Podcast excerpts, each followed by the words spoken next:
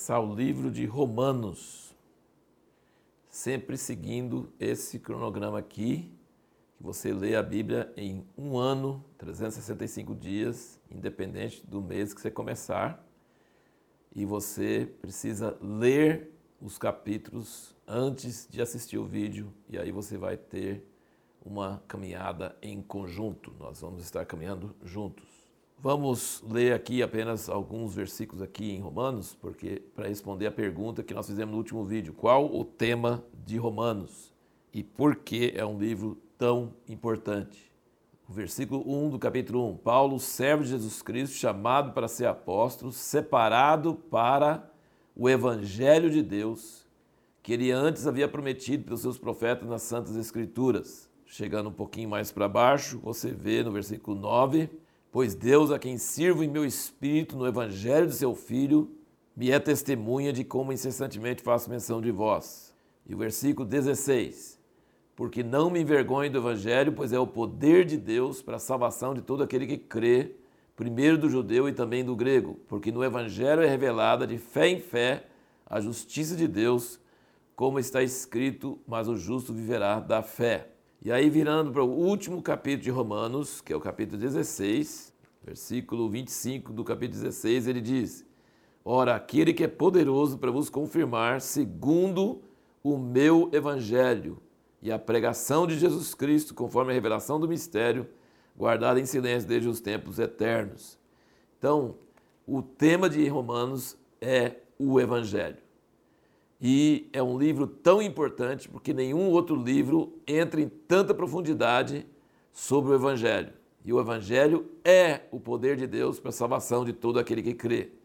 Então, não só o Evangelho é o tema de Romanos, mas Paulo diz aqui no versículo 1 que ele é separado para o Evangelho de Deus. Ou seja, ele, a vida inteira dele é do Evangelho, é para o Evangelho. O Evangelho enche o livro de Romanos e enche a vida de Paulo. Ele, ele vive para o Evangelho, ele foi separado para o Evangelho. Versículo 9 ele fala: A quem sirva em meu espírito no Evangelho de seu filho. E ele mostra que Deus também considera o Evangelho o centro de tudo, desde os tempos eternos, do jeito que ele termina ali. Deus está sempre falando sobre o Evangelho. Então, o Evangelho é o tema de Romanos, é o motivo da vida de Paulo e é o centro da atenção de Deus. Isso é uma coisa tremenda. E o cerne do evangelho é a ressurreição. No versículo 3 ele fala acerca de seu filho que nasceu da descendência de Davi segundo a carne e que com poder foi declarado filho de Deus segundo o espírito de santidade pela ressurreição dentre os mortos, Jesus Cristo nosso Senhor. Então o centro do evangelho é que Jesus ressuscitou dentre os mortos. A coisa principal do evangelho é isso. Capítulo 2, versículo 7, ele diz: a saber, a vida eterna aos que com perseverança em fazer o bem procuram glória e honra e incorrupção. Então, o Evangelho é o caminho para a vida eterna. E a prova que o Evangelho traz vida eterna é que Jesus ressuscitou dentre os mortos para um corpo, para uma vida que não morre mais. E aqui mais uma coisa sobre o Evangelho, aqui no versículo 15 do 1, ele diz: De modo que quanto está em mim, estou pronto para anunciar o Evangelho também a vós que estáis em Roma ele está escrevendo para cristãos, para pessoas que já estão convertidas. E ele está querendo pregar o evangelho para eles. Então você percebe que o evangelho não é só para descrente. O evangelho é para ser pregado para crentes também. E Paulo tinha certeza que quando ele pregasse o evangelho para eles, que eles iriam entender coisas do evangelho que eles ainda não tinham entendido. Eles tinham ouvido, tinham crido, estavam salvos, mas precisariam ouvir o evangelho da boca de Paulo que iam ouvir coisas que eles ainda não tinham entendido. Nós, como cristãos, precisamos ouvir o Evangelho sempre, novamente. E por isso é muito útil a gente ler o livro de Romanos, que é uma exposição do Evangelho de princípio a fim, de uma maneira magistral, maravilhosa, tremenda.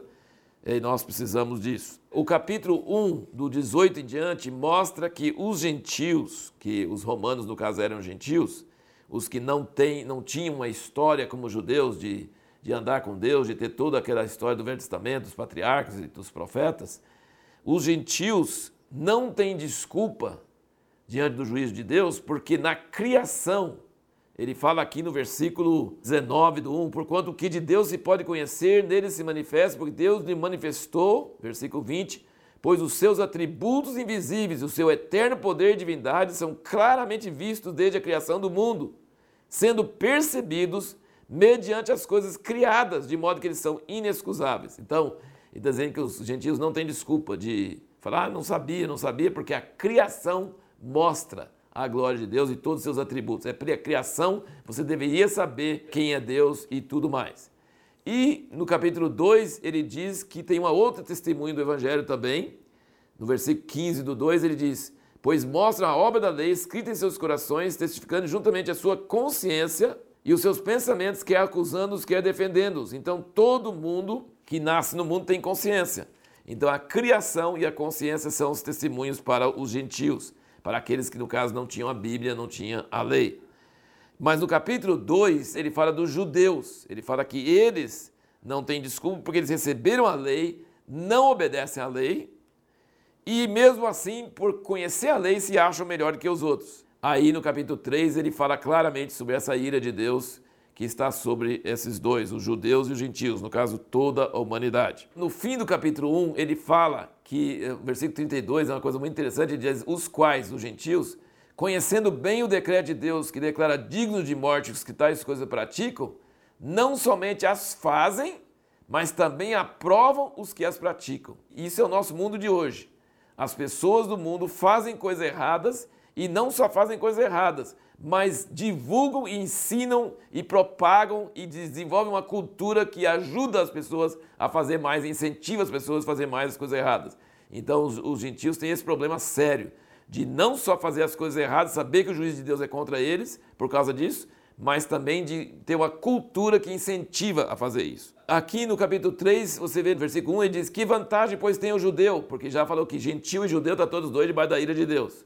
Qual a vantagem do judeu? Ele falou: tem muita vantagem, por, primeiramente porque eles receberam os oráculos de Deus, ou seja, eles receberam as escrituras. E aí, por causa dessa de receber as escrituras, eles têm direito de receber o evangelho primeiro e a graça primeiro. Paulo, em toda cidade que ele ia, ele pregava nos, na, na sinagoga primeiro. Mas quando eles rejeitam, a ira de Deus vem contra eles primeiro também. Você vê capítulo 2, versículo 9. Tribulação e angústia sobre a alma de todo homem que pratica o mal, primeiramente do judeu e também do grego. Glória, porém, honra e paz a todo aquele que pratica o bem, primeiramente do judeu e também ao grego. Pois para com Deus não há acepção de pessoas. Então há uma ordem tanto na recepção da graça quanto na recepção do juízo de Deus. E no capítulo 3 nós vemos então que ele dá uma resumida do que ele falou no capítulo 1 e 2. Os gentios e judeus, todos estão debaixo do pecado, todos estão condenados. É, e que a lei não ajudou ninguém a ser salvo, porque diz, versículo 20, porquanto pelas obras da lei nenhum homem será justificado diante dele, pois o que vem pela lei é o pleno conhecimento do pecado. E versículo 23 ele diz: Porque todos pecaram e destituídos estão da glória de Deus. E aí ele mostra, com uma linguagem bem complicada, que Deus está sendo justificado pela morte de Jesus, porque ele deixou as pessoas pecarem e não fez nada por muitos anos, mas depois, com a vinda de Jesus, ele pagou os pecados de todo mundo, então ele foi justificado. E quem crê em Jesus é justificado porque os pecados já foram pagos pela morte de Jesus. Então ele diz aqui que ele é justo no versículo 26, para a demonstração da sua justiça neste tempo presente, para que ele seja justo e também justificador daquele que tem fé em Jesus. Onde tem o orgulho, não tem ninguém, porque ninguém pode se orgulhar de nada, porque o único justo é Deus, que mandou seu filho para morrer por nós e crendo nele nós recebemos a justiça dele. Ninguém, nem judeu nem gentil, é justo. E a pergunta que nós vamos fazer no próximo vídeo é: por que, que o sofrimento faz parte do processo de salvação? Música